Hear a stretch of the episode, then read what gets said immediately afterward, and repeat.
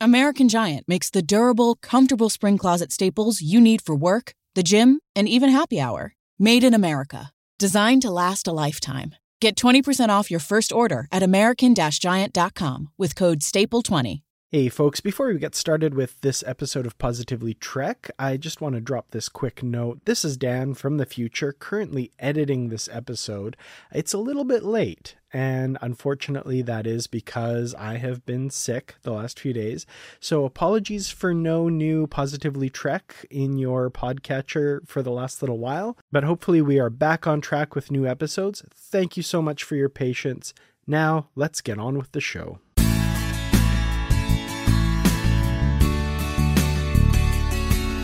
Welcome everybody to another episode of Positively Trek. I'm one of your hosts, Dan Gunther, and with me, as always, to celebrate some really good news, which we're going to get to soon, Barry DeFord. Barry, how's it going? Well, I'm a little worse for wear, but wearing it well, as Beck would say.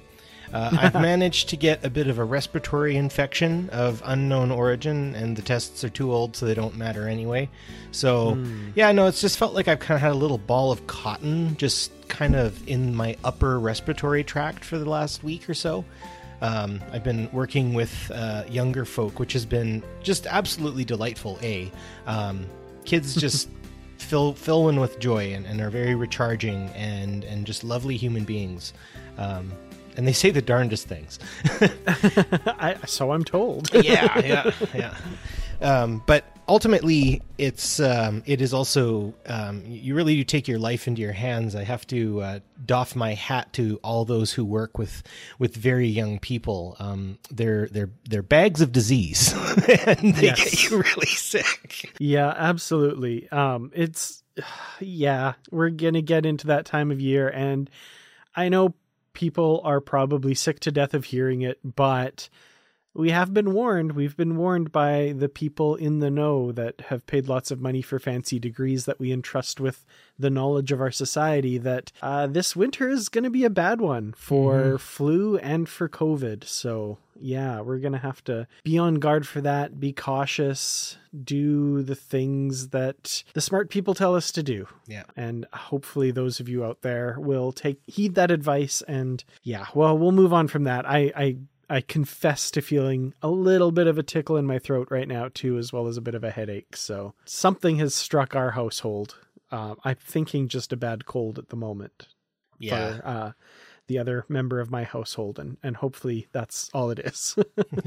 Yeah. Hopefully, wishing everyone who's feeling that tickle in their throat, get some rest, and do what you can, take care of yourself, and always try to be a good neighbor too. When I'm up in front of kids and stuff and I've got a hacking cough, I'll put a mask on just and say, like, I just don't want what's coming out of my mouth going up your nose. Right. Absolutely. Ultimately, that's the point. So 100%. Anyways. Yeah, other than that, it's been a good start, and I'm excited to talk some Lower Decks, actually. I binge-watched it on Saturday morning, and you'd mentioned before we started recording that it's like watching Saturday morning cartoons, and I'm realizing, you know what else I did? I made myself pancakes. Oh, so nice. I ate pancakes and watched 3 episodes of Lower Decks. Oh, I can't say amazing. One could top a morning like that. I don't think so. I think that's got just about everything I love right in there. That's awesome. So yeah, that's what we're going to be doing for our discussion, is talking about the first 4 episodes of Lower Decks. We're well into season 4 already. But before we do that, we're going to talk about some news. And as I said at the top, we've got some good news. Yeah. So Barry, you're in education, so you recently got back to work. And it sounds like there's another group of people who might be getting back to work very soon, and that is the writers of Hollywood. So the WGA strike has been going on since May 2nd. It's been a minute that these guys have been striking, that these wonderful folks who are the main drivers of the entertainment we watch, have been on those picket lines. And it sounds like a tentative deal has been reached. It's still, as of this recording, awaiting union approval. I have not seen any particulars of it, as those haven't been released to the public. I have seen posts on social media exclaiming things along the lines of they agreed to everything, yay. Don't know how true that is, how reliable that is, but it sounds like people in the know are very excited about this deal. And hopefully it does give the writers everything they've asked for and deserve. So fingers crossed for that. That's really exciting news. This analogy is going to fly over a lot of people's heads, but for you history nerds out there, I feel like an alliance of the third estate has taken place. Very much in the sense that, you know, Seth MacFarlane donated $1 million. Then Meryl Streep, George Clooney, Spielberg, a number of A-list celebrities started shelling out to keep this strike going, to show that they weren't going to give up.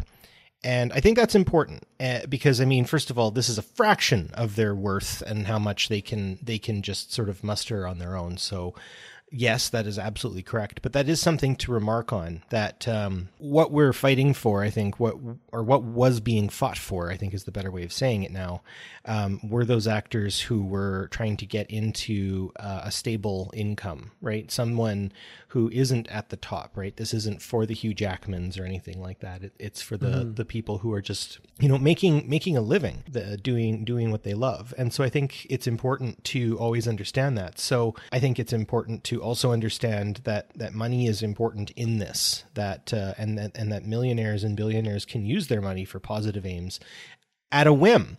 So I think that's an interesting just kind of way to look at it. Absolutely. So yeah, great news for the writers. Hopefully, again, as we say at this point, at this hour that we're talking about it, it is tentative. And of course, the actors remain on strike. SAG-AFTRA is still on strike. No deal has been reached with them.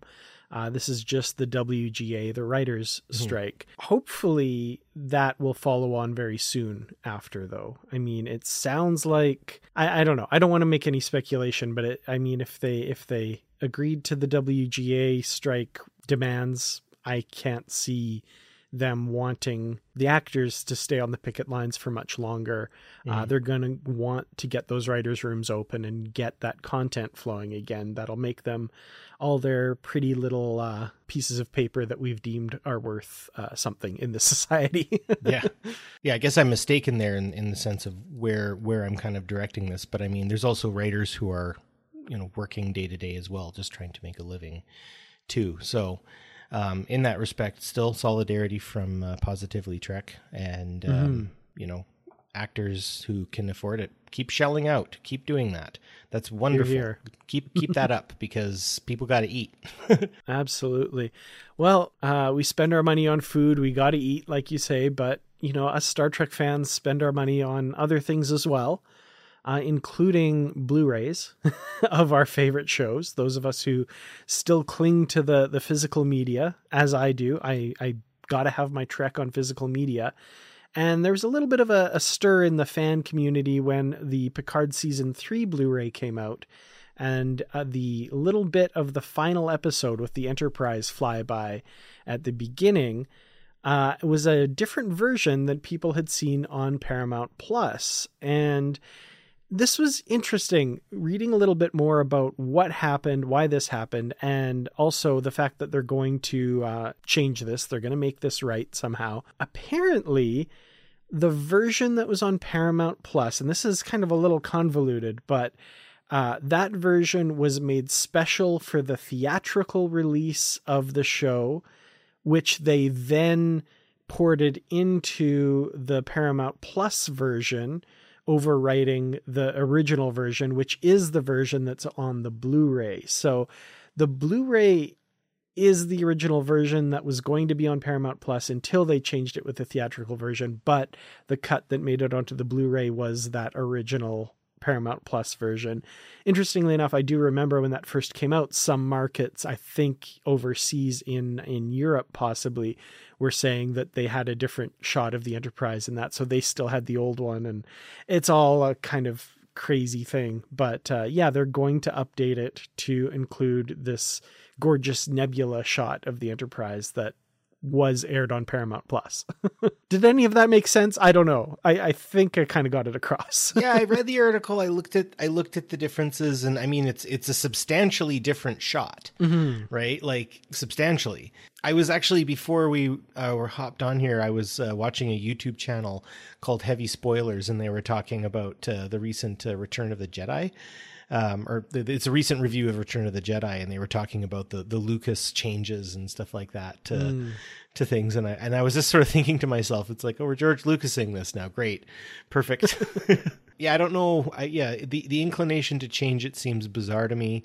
Theatrical releases and all that sort of stuff are strange to me as well, that they wouldn't make it the same. But I'm just glad they seem to want to rectify this. Yeah, absolutely. And I think that's a good thing. This is a total side discussion, but this has entered my head, like, for people out there who are true, like, canon, if it, like, everything has to be canon, blah, blah, blah. Like, what did the Enterprise look like when it flew by in that shot? Was it that first shot or was it the second shot? Which one's canon?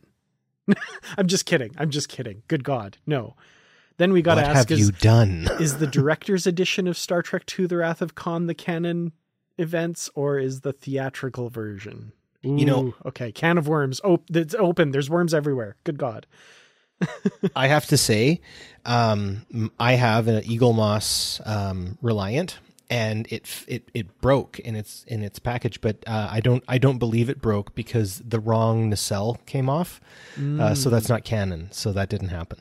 Ah, darn it! Yeah, but that dreaded C word rears its ugly head. No, I'm just kidding. But interesting that they're going to fix this, and also future releases of the Blu-ray will have the problem fixed already, which is good news for those overseas, because the release date, I believe, is November 20th in some markets. So it hasn't been released yet in all places, and when you get it, it should be fixed. So that's cool. The tangled web we weave. It's wild. What a world. Well, okay. Speaking of Blu-rays. Now, this is cool. This is very cool. We have Star Trek Strange New Worlds coming out, Season 2, coming on Blu-ray and 4K in December. So I was really excited when Season 1 of Strange New Worlds was released in 4K, because I actually went and bought a 4K player a while ago because of the motion picture director's edition coming out on 4K. And I was like, oh, I want to see that. I still haven't gotten that yet. I haven't watched it yet, unfortunately, but I did get Season 1 of Strange New Worlds in 4K. And I'm really excited they're doing Season 2 in 4K as well. Kind of sad that none of the other series are getting that. I'd love to see Picard Season 3 in 4K, but that's a whole nother discussion. Right. But yeah, Barry, are you going to be picking up Strange New Worlds Season 2 in December? Well, I'm actually transferring over to hard media, actual owned copies. And that is because I am tired of being a nomadic fandom. I need an island. So I think, yeah, I am probably going to be looking into getting myself a Blu-ray player. And our TV, the family TV, is just getting ready to give up the ghost, we're thinking. So Christmas time, this might just be right in time, I think. Might be a wonderful way to crack in the new year. And if I don't get a 4K TV, I will come over to your house. I just learned an amazing recipe for air-fried chicken thighs. Oh, chicken thighs and Strange New Worlds. I mean... Oh, yeah, man. Second only to pancakes and Lower Decks. I mean... This is great. Yeah. I think we can now start comparing what food goes best with what episodes of Star Trek. Oh man. Yeah. I'm there for that. Let's do an episode on that. That sounds great. All right. Folks in the Facebook, let us know what you think. Should we do a couple of episodes chosen, and then we'll say what food pairs best. Definitely. Speaking of Blu-rays, this week, you can finally get Star Trek Prodigy Season 1.5, episodes 11 to 20, anyway, coming out on Blu-ray this week. So very excited about that. Finally somewhere you can legally watch Star Trek Prodigy. It's, you know, not being streamed. It is being sold, I think, like digitally on Amazon and places like that. But you can finally get that as home media in your hot little hands. So I just wanted to mention that, those of you who were waiting, if you didn't know, that is out as of this episode coming out. So go pick that up too. Hashtag save Star Trek Prodigy. Hashtag. Other things you can buy. We've got a lot of news this week, and I was kind of thinking of leaving this one off because it's, you know, whatever, but I think this is really cool. I think this deserves a place on the news here. There's a series of fine art Star Trek prints coming out this Thursday, this week. Vice Press is behind this, putting out these posters.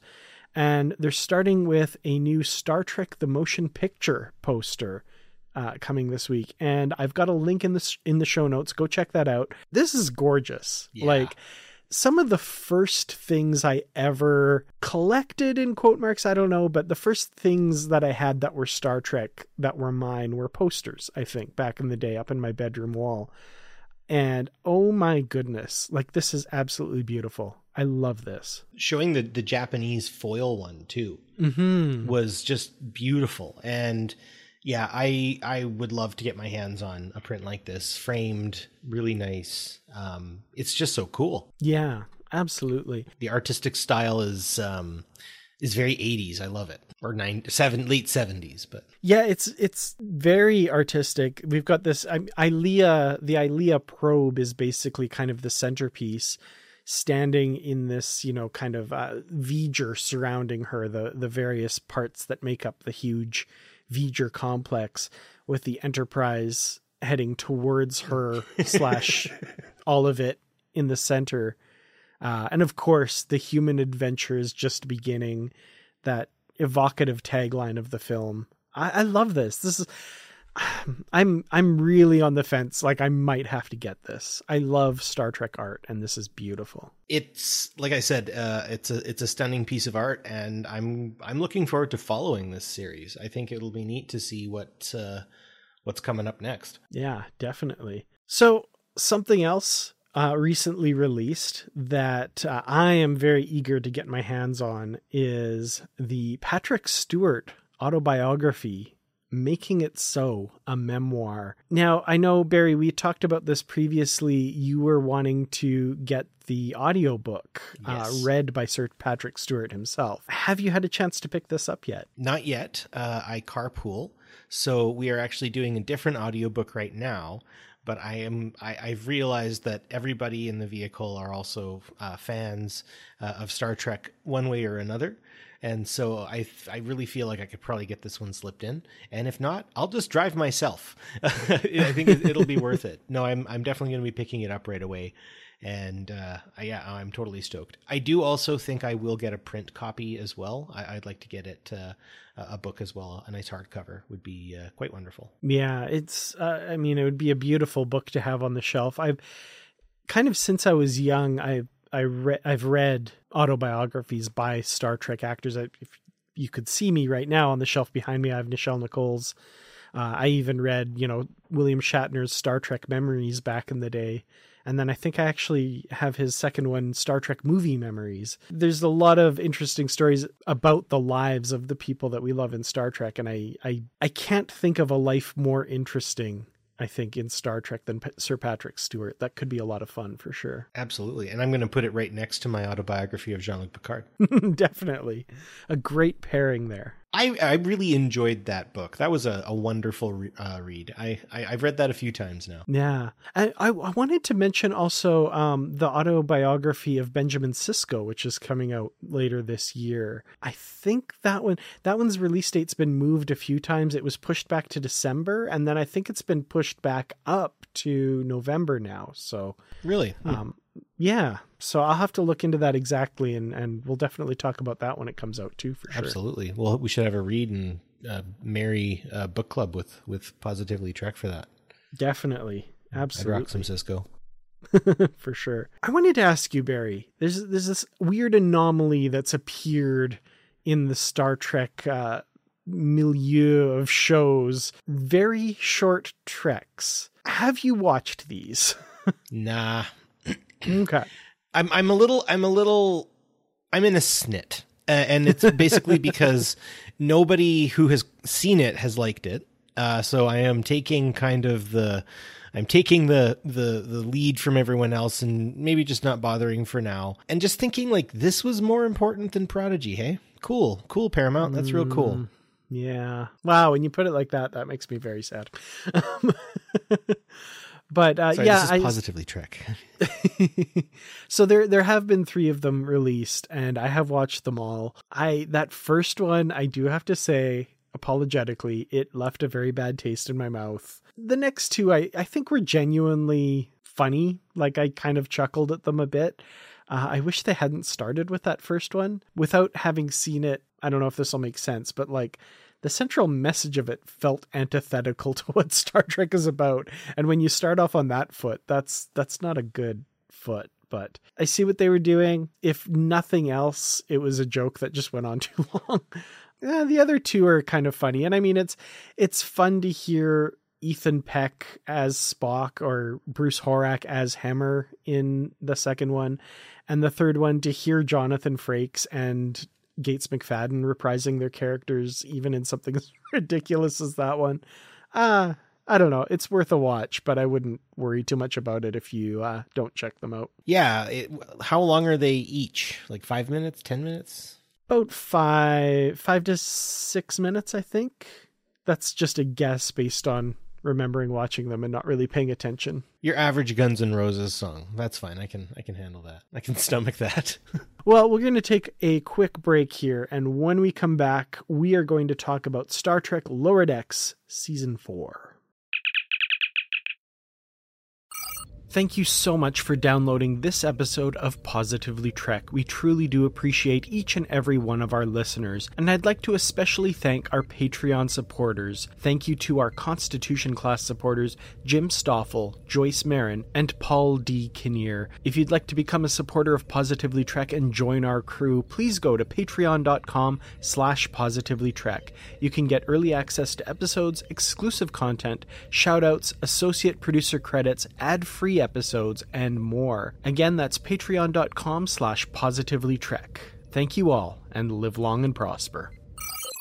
So we're 4 episodes into Season 4, probably 5 by the time you're listening to this. We have Tuvix, I Have No Bones Yet I Must Flee, which nomination for Best Star Trek Episode Title Ever, In the Cradle of Vexilon, and Something Borrowed Something Green, with Empathological Fallacies coming out this week as we record this. So I'm gonna say right off the top, I think a very strong start to Season 4. Yep. Strong start insofar as the 4 episodes as a whole, I think. With each episode in some ways getting better than the episode before it, in kind of almost a paradoxical way, which I'll talk about when we get to kind of the specific episodes. But yeah, I'm really digging this season. And now you've watched it in a very compressed time period. So how are you feeling about Season 4? I felt a little like a Moopsie by the end of I Have No Bones Yet I Must Flee, because by that point I had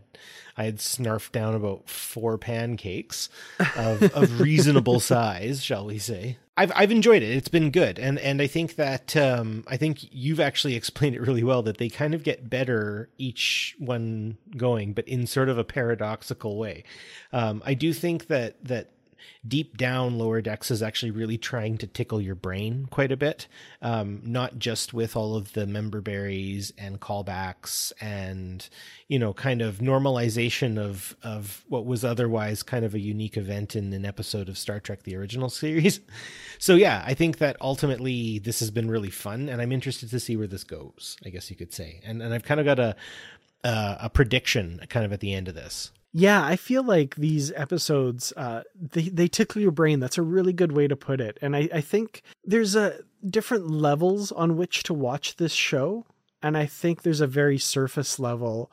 But if you dig below that, these are deeper and more meaningful than I think some people might be willing to give them credit for, if that makes sense. And I mean, even in the titles of the episodes, like, they had fun with the titles this season. I Have No Bones Yet I Must Flee. Very Discovery. Yes, very Discovery, but riffing on the Harlan Ellison short story, I Have No Mouth and I Must Scream, right? Yes. Like, brilliant, brilliant. In the Cradle of Vexilon, In the Cradle of Vexation. I love this. And there's more coming up later this season that I won't spoil. The titles are, there's one in particular that's terrific. But they keep doing this and it's wonderful. It's great. And there's some interesting, maybe we can just start kind of with Tuvix first, just as the sort of swan song to Voyager that it was, where they just basically took us on some kind of like Universal Studios ride of all of the things that went down on Voyager, but like pressed through the filter of Lower Decks, which was for me, I didn't get all of the the specifics and stuff like that. But, it's interesting that they started on Voyager, I think, ultimately, because what does Voyager represent in a lot of ways? It's an exception to the rule. A lot of people used to kind of riff that, Deep Space Nine was like the neglected one. But I'm going to put it out there that Voyager is the neglected Star Trek series, because I have neglected it. So at least in my perception, it definitely is. So I think it was really good that they did that. But also, one thing that I think this season is really trying to impress on us, if you do want to kind of get your brain tickled, is what it means to grow up in a lot of ways, what it means to, be accountable, and what it means to be part of something bigger than yourself, I guess, is a better way of putting it. Would you agree that this kind of brings that into being as we see the promotions take place and stuff like that? Oh, absolutely. And yeah, I feel like the promotions were such a great breath of fresh air into this series, into a series that even I don't think needed a breath of fresh air necessarily, but like the opportunity for story ideas in bringing those themes to life, like Boimler in this episode before he's promoted, like that kind of realization that he has with Mariner, and, that he should go save the ship, and he has what it takes to save the ship. And, he doesn't need to worry about the things that happened before when he was promoted and stuff. That's, Mariner actually, put him up for promotion kind of thing. And he's given this opportunity to grow. And then over the course of the next few episodes, we see what that means and coming to terms with that, like, oh, promotion. Yay. That's great. I'm climbing the ranks. Oh, what does that actually mean though? What does that mean for your responsibilities? What does that mean for your relationships with people who were your peers but are no longer? All of that sort of thing I think is really fascinating, and it's really a credit to this show that it explores those topics in a way that's deeply meaningful while still giving us the full-throated belly laughs. But when you really absorb the message of the show, it's deep and it's very meaningful and relevant to the lives of people watching, I think. Well said. Honestly, that was really, really brought together well. And I think, seeing all of the little callbacks and stuff like that came from Voyager, I think it's fitting. And it also sucks that still poor Harry Kim is not promoted while we see even the Lower Decks folks, of course, except obviously Rutherford, but that gets resolved later, and a few other things get resolved too later. So I think other than this interesting kind of attack at the end that takes place with this mystery ship, are you recognizing this ship at all? No, it's definitely something we've never seen quite exactly before. There's certain elements that people have said, it looks kind of like this. It's shaped a little bit like an Enterprise era shuttle pod. It has little things on it that look like the Romulan drone ship, but I think it's meant to be something completely new, I think. Well, part of me, obviously there's sort of a initial, even when you see the Klingons, I think they kind of hint a little bit at the TMP music, which is for me, my favorite Klingon music.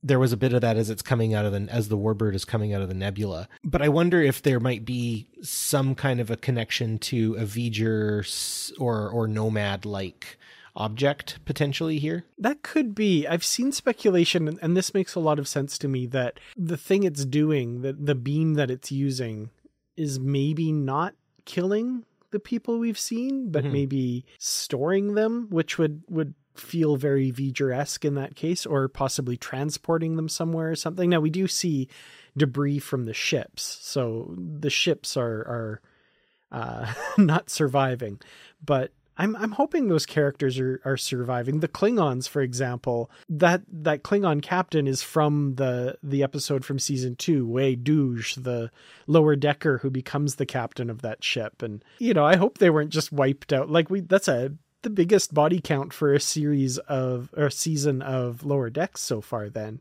Well, one thing I have to say about this season in general is, again, we rag on Discovery for being violent, but when you actually think about this kind, like the stuff that happens, right? Like, how do they stop the Moopsie? By cracking teeth. Like, what? That's absolutely, like, what the heck? So I do think to some degree there's a lot of violence in this show. So even though it's animated, you know, maybe it's not quite for the faint of heart. Also at the end, when everyone's merged together, I really feel like they took the philosophy of the whole the whole Neelix thing. Right.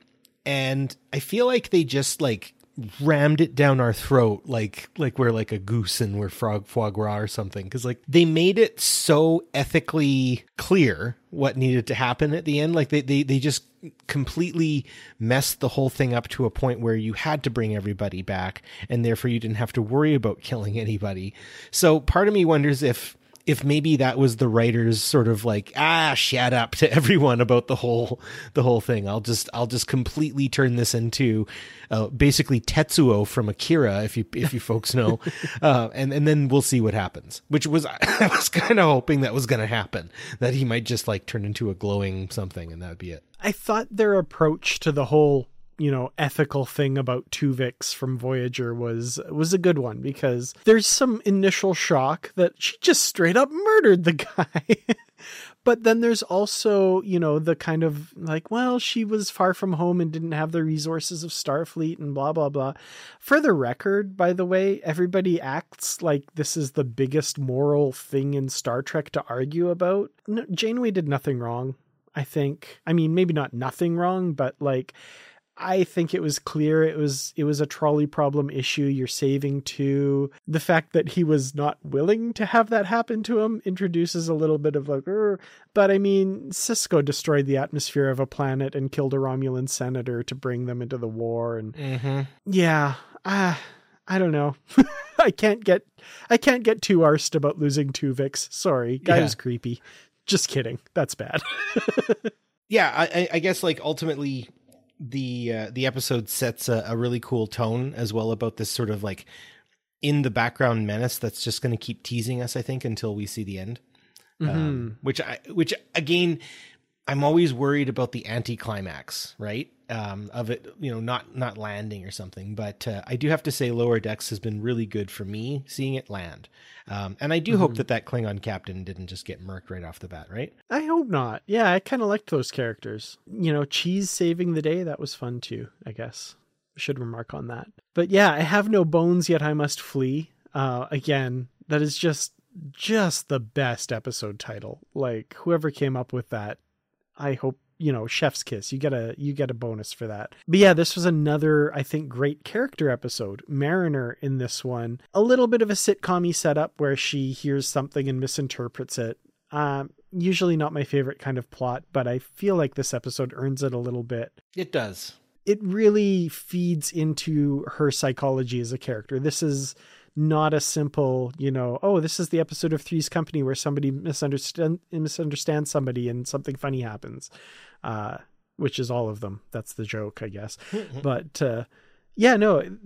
this one really works with her relationship with Jack Ransom, and that final conversation between her and Ransom where he's like, you always sabotage your promotions. And she's, no, I don't. And he's like, well, what are you doing right now? And she's like, well, shut up. And really actually starts to confront that. Why do I do that? And Ransom's like, I don't know, but I'm going to support you. And I love that. In the live show where Brandy and I talked about this episode, we came to the realization that this is kind of the first time that we realize why Ransom is where he is. This is why he's a first officer. He's been kind of a laughing stock up to now. We don't, you know, we laugh at him and that sort of stuff. He's a good first officer. He's a good commander. And, oh, that's why he's there. Okay. Yeah, no, he used to just be kind of like the Riker Kirk riff. But no, there was a lot of character development. Also, he literally let his a subordinate officer knock his teeth out. Which again is a hell of a lot of trust. And I do think that it gives Mariner a chance to be seen, I guess, also literally where he's like, Voyager's cameras everywhere, which is funny as well.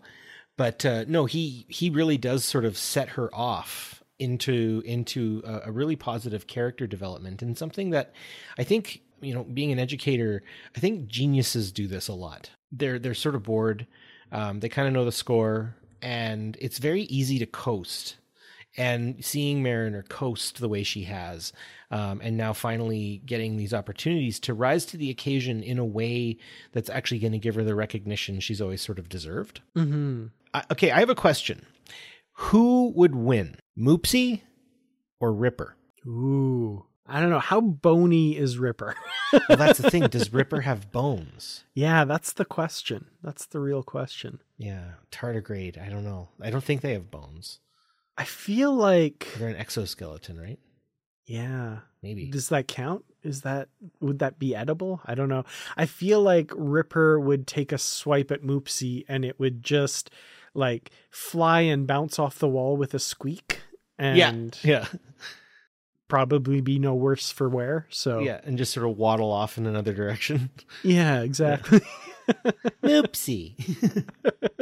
I did see a great meme where it was Admiral April contacting Captain Pike saying, we have a secret weapon to fight the Gorn. What is it? We call it the Moopsie. Oh, it's brilliant. Yeah. No, I think it also does an interesting little riff on human beings at the end as well, that we are actually the most dangerous animal in the universe, which I felt like really went under the radar in terms of the entire bit of the story. But that just sort of stuck in my head of like, huh, that was a little wag of the finger there, wasn't it? A little bit. Yeah. Not just, you know, TNG would kind of waggle their finger at, you know, 20th century humans, but turns out we're still dicks. So womp womp. Yeah, not good. Darn humans. I guess there's also the B plot of this episode with Boimler trying to find suitable quarters. Yeah. A good B plot. I love a cartoon with a good B plot. Like honestly, that season 1 to 8 of The Simpsons, perfect. One to eight, you know, A B plots, just wonderful stuff. So yeah, this was a really good one. I liked it. Good bromance. Yeah. Bromance B plots are best B plots. Well, I've always wondered, you know, you see like on the Enterprise D or whatever, there's like the navigational light, the big, huge strobe that's like flash, right? And there's windows right next to that. And I was like, who's in those quarters? And like, but yeah, no, there's just like a little shade that comes down and probably in real time reacts to whatever's going on outside to keep it a neutral. Of course that makes sense. And of course Rutherford would know that. And that when he first walks in and the Bassard collectors are just like glowing like crazy. That was wonderful. I enjoyed it just for the sake that how one can react to change, right? And how everything can seem like a really, really big deal. But if you actually, you know, take time and look for what you need, you're going to get more of what you want anyway in the end, right? And I think that was, you know, the big piece of that I really enjoyed. And the other plot in this episode, I guess, maybe the C plot, or maybe it's the B plot and Boimler's the C plot. I don't know. But I forgot to put this in the notes, but Rutherford trying to get promoted to catch up with all of his friends. Funny in and of itself. And apparently there's this Levick guy who's this nemesis, kind of a Newman-esque nemesis on the ship. But the resolution to that was so great where Tendi yells, hey, can Rutherford get his promotion for taking all the hull panels off the ship that one time? Oh, yeah, sure. Here you go. Tosses him the pip. And Rutherford's line, you mean I can just ask for things I deserve? Yeah. And, you know, Billups says, yeah, I guess so. Continuing what I think has been kind of a theme with some of Rutherford's stories, which is going back to season 1, which is that workplaces in the 24th century are so much better than they are now. Mm-hmm. Because if you remember back to season 1 where he was trying out the different departments, right? And he had to tell Billups that he was going to try something else. And Billups, you're going to what? I'm so happy for you. You got to follow your dreams. And mm-hmm. then same thing with Shax, right? I love that. That was totally to point out how toxic workplace culture is today. And Rutherford's line there, I can just ask for things I deserve. Yep. What a world that would be. Well, and I think that when you live, and I think it's mentioned later in the season, but when Mariner is talking about, you know, well, I'm also from a post-scarcity world. I think that was when she was getting traveled around on the little palanquin things in the in Something Borrowed Something Green. Yeah. But I think that is in a place where there isn't necessarily people there because they've got to like fulfill some kind of like necessity for life now, like those things are covered and taken care of. I think you actually find people will rise to new occasions and stuff when people have the ability to have all their basic needs met. It makes them able to act in these sorts of ways where they can encourage people to reach for their interests and, you know, test things out and stuff. There isn't as much risk, right? You can't just go from job to job. That doesn't look good. Don't do that. You know, that sort of stuff. And I mean, I think there is something to be said for a consistent lifestyle, but I mean, I remember when I bounced around and stuff like that, and there might be bouncing left in my life. So I think this adds to that, as you've said, in the sense that people who work hard can advocate for themselves in positive and constructive ways. And it is sometimes just finding your voice and mm-hmm. help, and other people can help you find that voice. Yeah, absolutely. And I think I would love to think that people seeing that this episode would maybe go like, I should ask for what I deserve and I should expect to get what I deserve. And also just the fact that Rutherford turned down a whole bunch of promotions just to keep hanging out with, you know, the group. But let's be honest, Tendi, that's adorable. And like, Rutherford, yeah, idiot. I love you. I actually think it masks a type of anxiety that's somewhere around a level of codependence. I'm kidding. No, I think it is just meant to be sweet in this case. I don't think we necessarily need to read into it like that. And I just said that to be kind of a dork for a second. Love it, though. But I do think, you know, again, it is this idea that sometimes we can sort of stall ourselves in places for the sake of comfort and for the sake of familiarity. And I don't know, maybe sometimes that's not a bad thing, right? Like, you know, climbing that ladder, if you're happy where you are, then maybe that's okay. I'm always brought back to the song, I'm Gonna Soak Up the Sun by Sheryl Crow, where she says, it's not about getting what you want, it's about wanting what you've got. And I think that's a really good way of putting it. And I think them all progressing together as one unit, as a cohort, is actually an extremely formative and character building, team building sort of thing. If you want a good crew, then they need to grow together. They can't go popping off like little popcorn kernels in different directions, right? They need a unified path, I think, in a lot of ways. So I think this is how you make a good bridge crew, ultimately. Ah, that's great. Now I want to see, like, I know Picard's done, but something set in that era, and like these four are, well, 5 if you throw into Lynn, because we're going to talk about her, are part of the bridge crew of whatever ship show up. That would be wonderful.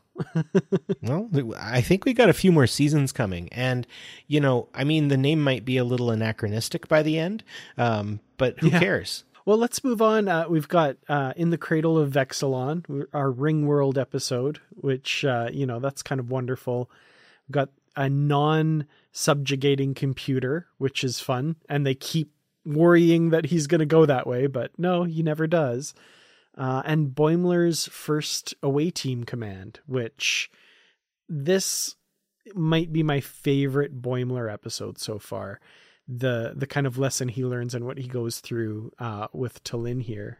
Wonderful growth for his character here. If you dare to fight, you dare to win. And if you put yourself in these situations, you have to accept the facts, right? And I think that's a really hard lesson that Boimler wins in the end, I think. And then in that moment where he tells them, you know, get out of here, you know, and T'Lyn's response, understanding what he's doing, you know, it doesn't really matter to me that the stakes were just completely lowered. Like, I didn't even think he was dead to begin with.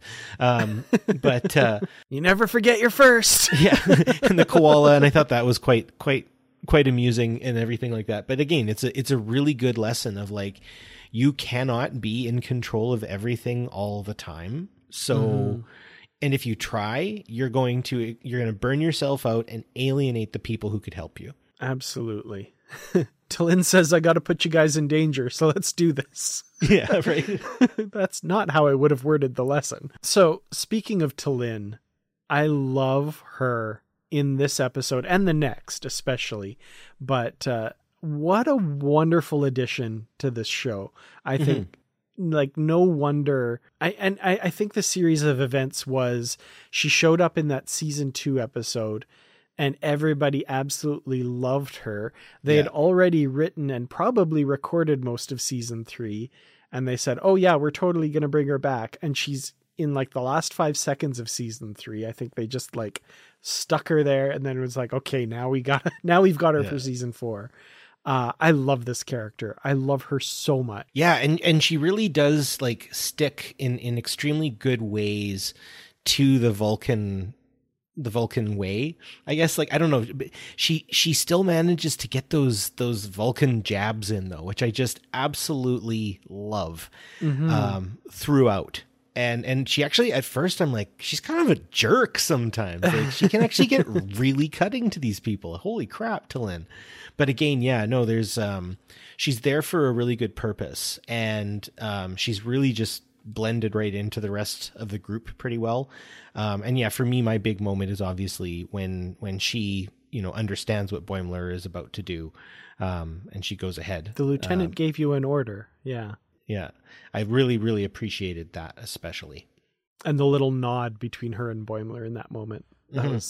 That was wonderful. And I think we're going to get more of a backstory from her moving forward. I think they've already kind of hinted at it, that she's sort of like an academic refugee from the Vulcan academy kind of thing, and she's over in the Federation world. And I think, you know, as most Vulcans might, she sees that as a bit of a negative or possibly as a demotion, but also you realize she's learning more about herself and everything else. Can I just say, just with this specific episode, the first piece that I got from this was when they come to the ring world, I'm hearing that, oh,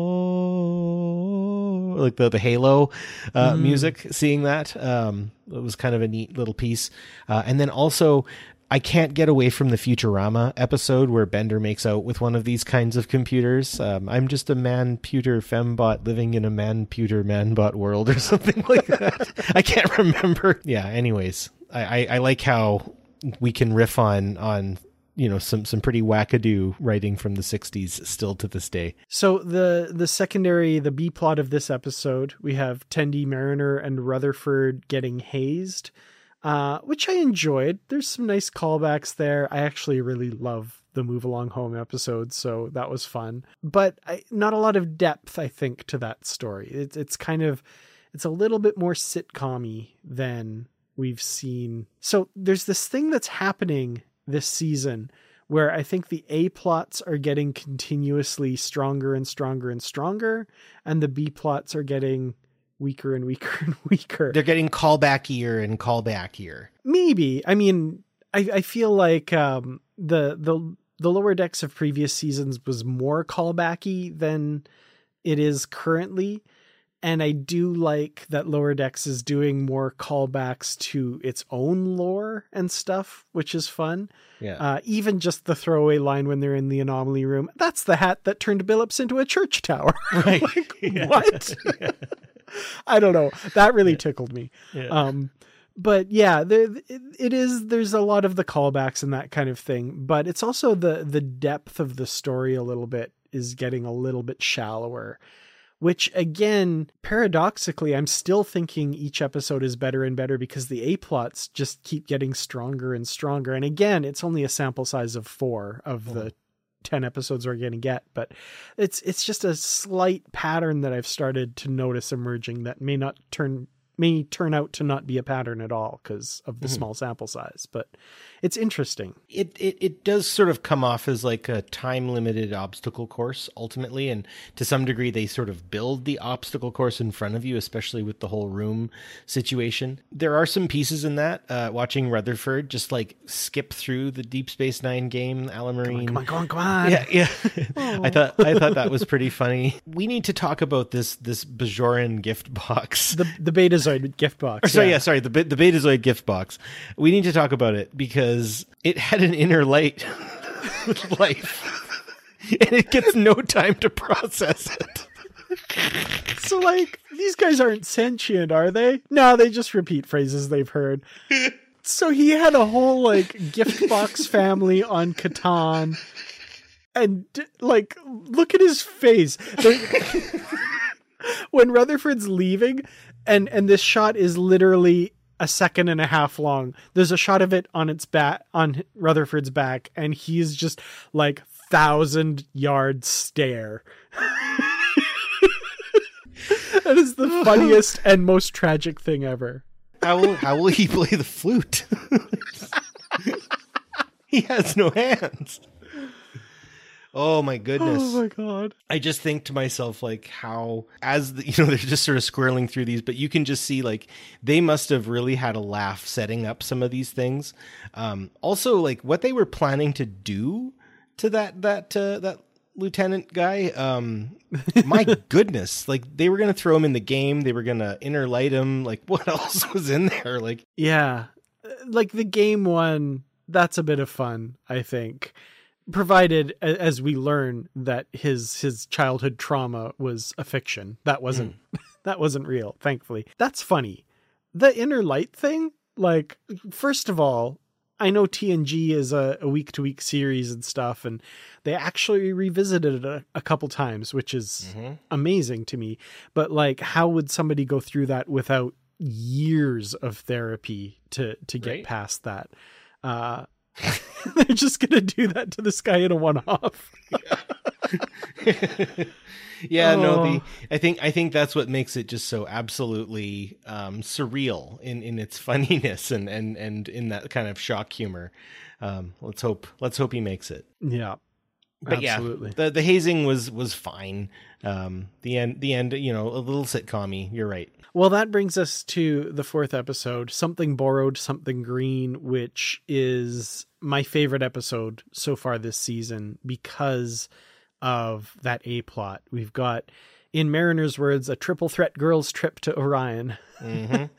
And as Mariner outright states, this is more backstory than we've gotten from Tendi in the last 3 years. Nice and self-referential. Absolutely. It is so good. And I mean, none of what we find out in this episode is a surprise. Like, we've figured this out about Tendi, like the other characters have. Yeah. Where she's like, guys, I have something to admit. I was trained as an assassin. Yeah, we know. Yeah. We know, Tendi. It's fine. Yeah. But it's so well done. Like, even on the level of exploring another culture of people that we've seen since the very beginning, like, let's absolutely explore Orion and bring it up to the levels of Vulcan or Bajor or Kronos. Like, I love this kind of deep dive into the culture, which, done in the, wacky backdrop of Lower Decks, yeah, there's some things that are enhanced and kind of made more animated. Ha ha ha. Gee. But it's also, it feels like a real culture that one of our main characters came from. And I loved it. I loved every minute of that part of this episode. Well, again, I think it has to do a lot with people in different cultures, their inborn natures in a lot of ways. And in certain cases, you can sort of sometimes not feel like you fit, right? And how do you manage that if you don't fit? And so I think that's really explored well. And then of course, Tendi's sister, Devana is her name, right? De Erica. Tendi is Devana. Yeah, Devana, right. Sorry. Ugh. I'm so bad with names, Dan. It's the worst. Anyway, yeah, De Erica is living in the shadow, right, of this sort of like never was but better than you always older sister. Whereas in it very sort of like similarly as Mariner did when she went nuts in the holodeck that one time, De Erica kind of proves herself wrong through actually finally challenging the person who she feels she's cast in the shadow of. And I think that's an important thing for people to do. It's important to understand that, you know, having heroes isn't necessarily bad, but know that you're not meant to live up to anybody's standard but your own. And obviously that's, I think, kind of what I get out of that whole story arc about De Erica. About Tendi, however, Devana, I think there's something about, though you may not feel like you fit, don't necessarily throw everything about what you are out as well, right? There's always, there's something to salvage. There's something to understand in yourself. I've actually kind of done that myself. I have Irish heritage and have never really meaningfully looked into it. And I've just started really looking in now. And I found some really interesting tidbits about myself in ways that I just had never really thought about. So it's pretty cool. And I think this episode does a good job of doing that. Yeah. Again, if you're looking for it, if you're looking under the surface, there's some deeply meaningful lessons to be had here. And it's done in such a fun way, like this exploration of this culture and Tendi's embarrassment at it, which is, you know, not, I think, warranted, but in the eyes of the people she sees as her friends, this is a part of her life that she wants to hide. She, as she says, doesn't want them to see the real her. And as Mariner says, Tendi, the real you is the one who geeks out about science. And, you know, all of this stuff is a part of you, but it's not all you are. Like, you are all these other things as well. And we love you. Like, you're amazing. And you're really cool and kick ass, apparently. Yeah, right. So I loved it. And we have to talk about T'Lyn in this episode as well, because this is my favorite T'Lyn episode. She is like, from the very beginning where she's like, I would like to look at their aquifers. Yeah. You know, but then like, you know, wow, for someone who's so, you know, such a big piece of beefsteak, he sure can move fast or whatever. He is aesthetically pleasing. Yeah, I like that. I've loved that statement. So good. As, you know, her former Vulcan commander in that other episode would say, you have lost all control. Yeah. Oh, no, the whole society, obviously, knowing Orion is a matriarchal kind of pirate society, is an entertaining riff and a really good way to kind of take a lot of those roles and put them on their heads. Just recently, another Trek YouTuber, Junkball Media, just did a thing on the Scant. And I thought that was really interesting because there was a lot of intention at the beginning of TNG to challenge a lot of gender norms and stuff like that. And so, though I think this one is a bit more safe in the sense that really women in a lot of cases are sort of just occupying the roles that men might have in the past, or we could say, you know, pirate women might have occupied this role at certain points in the Caribbean pirate era in like the 1500s to the late 1700s kind of idea. It's still fun to watch. I like the riff on the matriarchal society, how men are cast and portrayed and everything like that. What did you feel about that? Did you think it was done well? I think so. And I mean, it's a nice kind of connecting the dots, I guess, or maybe crossing the T's and dotting the I's of what we've seen of Orion culture before, where, you know, I think Enterprise kind of tried to repair some of what TOS had done with the green animal women who actually like being abused, according to the cage, right? Which is, geez, what a place to start from, right? Yeah. But then, you know, there's the revelation that it's the women who control the men, but it was kind of done in a really weird,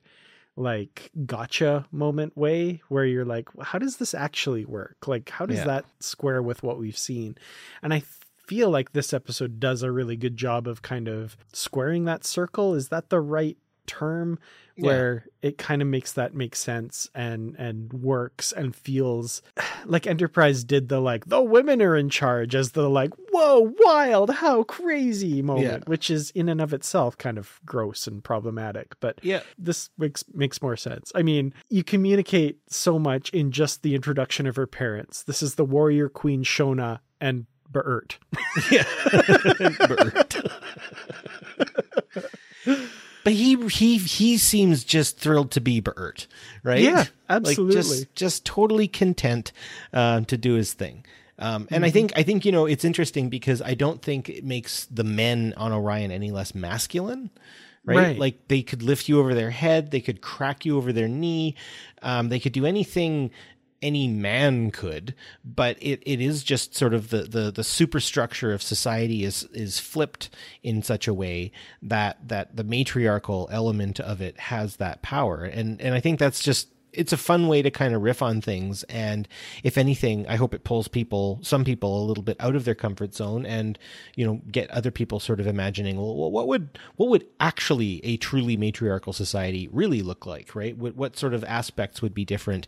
And can we look to history to see if there are other matriarchal societies and are there contemporary ones that exist? So that one actually kind of got me thinking, and a couple of the Star Trek people I have in my life right now, I've brought this question up and yeah, sort of actually trying to envision what that might look like. Well, I mean, the B plot of this one, we have Boimler and Rutherford arguing over misting a bonsai and then dressing up as Marx Twain to resolve their differences, which in and of itself was fun. It was amusing. Once you get the Chalnoth captain and Captain Freeman dressed up in that as well, I feel like they kind of lost the plot a little bit there. It jumped the shark at that point. You're right. A little bit. Yeah. Which again is amazing that this is still my favorite episode up to this point, because that A story is so good. But yeah, this was the first B plot where I was kind of like,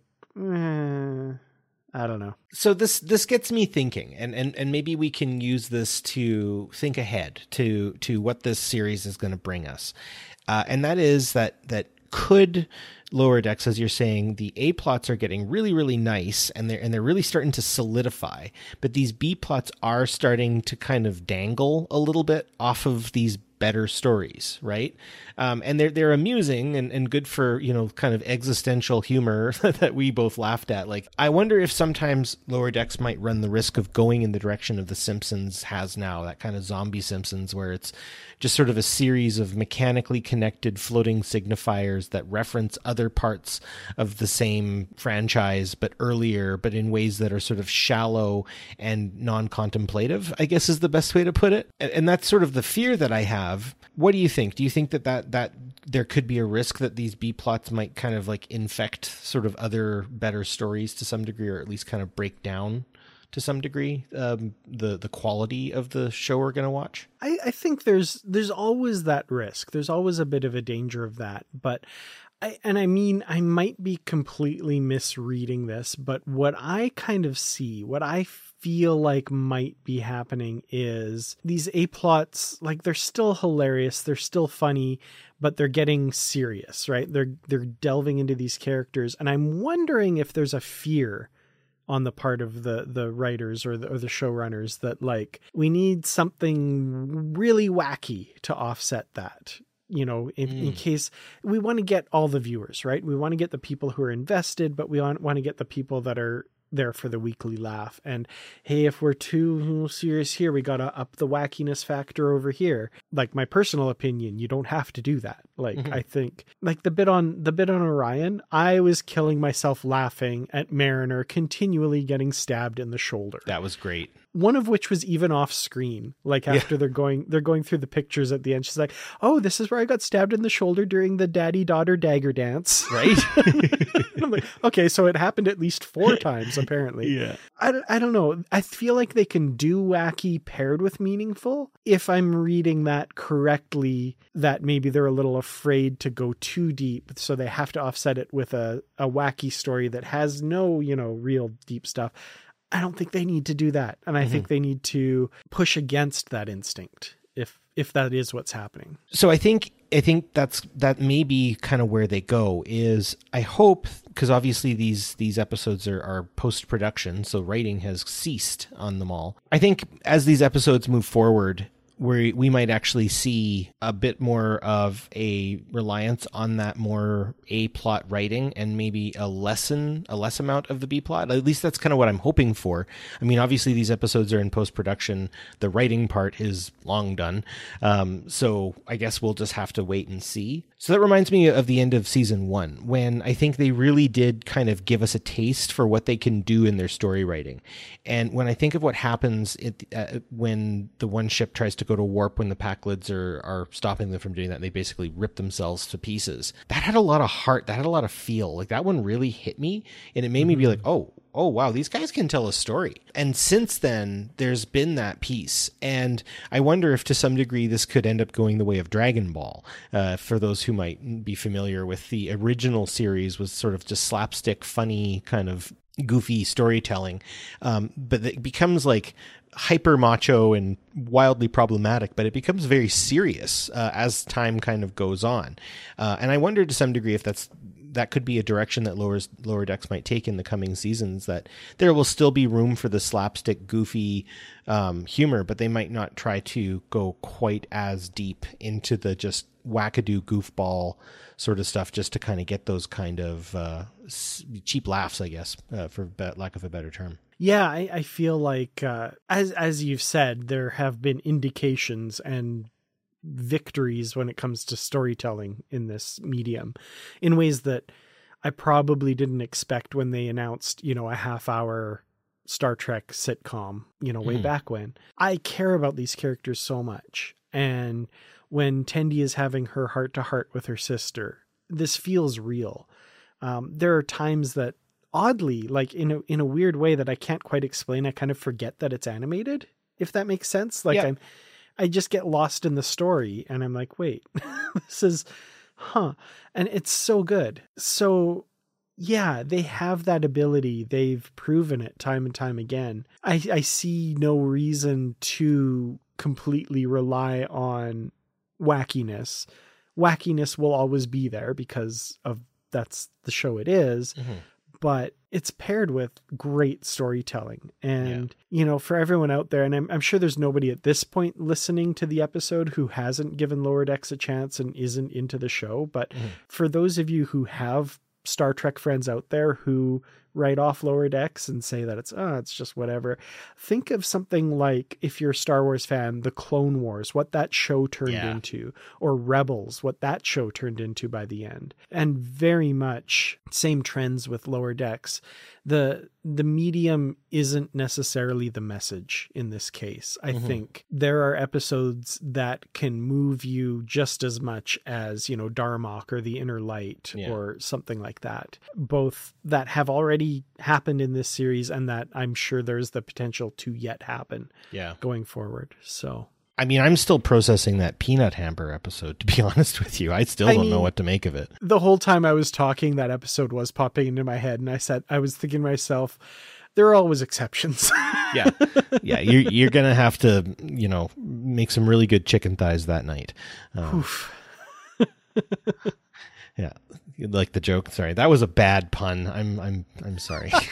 There's levels to that pun that only hit you after a moment or two. Yeah, absolutely. So what do you think? What do you think is going to happen ahead here in terms of Lower Decks? Do you have any predictions? Do you have any thoughts, any concerns? Well, one thing that I'm kind of looking forward to or hoping for is like a continuation of the serious personal stories with regards to these characters. But I also want to see stories that are a little more meaningful to the entirety of the setting, the Federation, and the politics of it and things that are happening. And we've seen hints of that. I think this ongoing threat of whatever this is, we know that people are taking notice of it, right? Like, it's going to figure into the storyline going forward.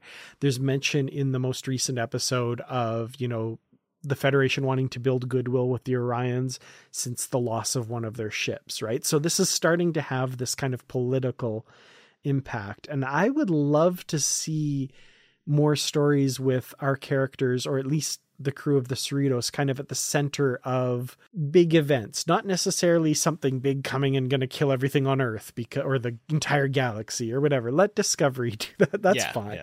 Yeah. But you know, I love geopolitical stuff. I love the Paklids, right? The whole negotiating with the Klingons, and there's something going on there. Like I want to see more of that import to the Star Trek universe, and let's have this show make a name for itself such that, you know, as many times as they reference other Star Trek shows, I want to see some future Star Trek show reference something big that happened in Lower Decks. I mean, to some degree, did Strange New Worlds kind of give us a taste of that? Yeah, a little bit. Yeah. And more. I want to see more of that. Yeah. You know? I walk like that now. Like Boimler does his little speed walk there. Like I'm still quite blown away.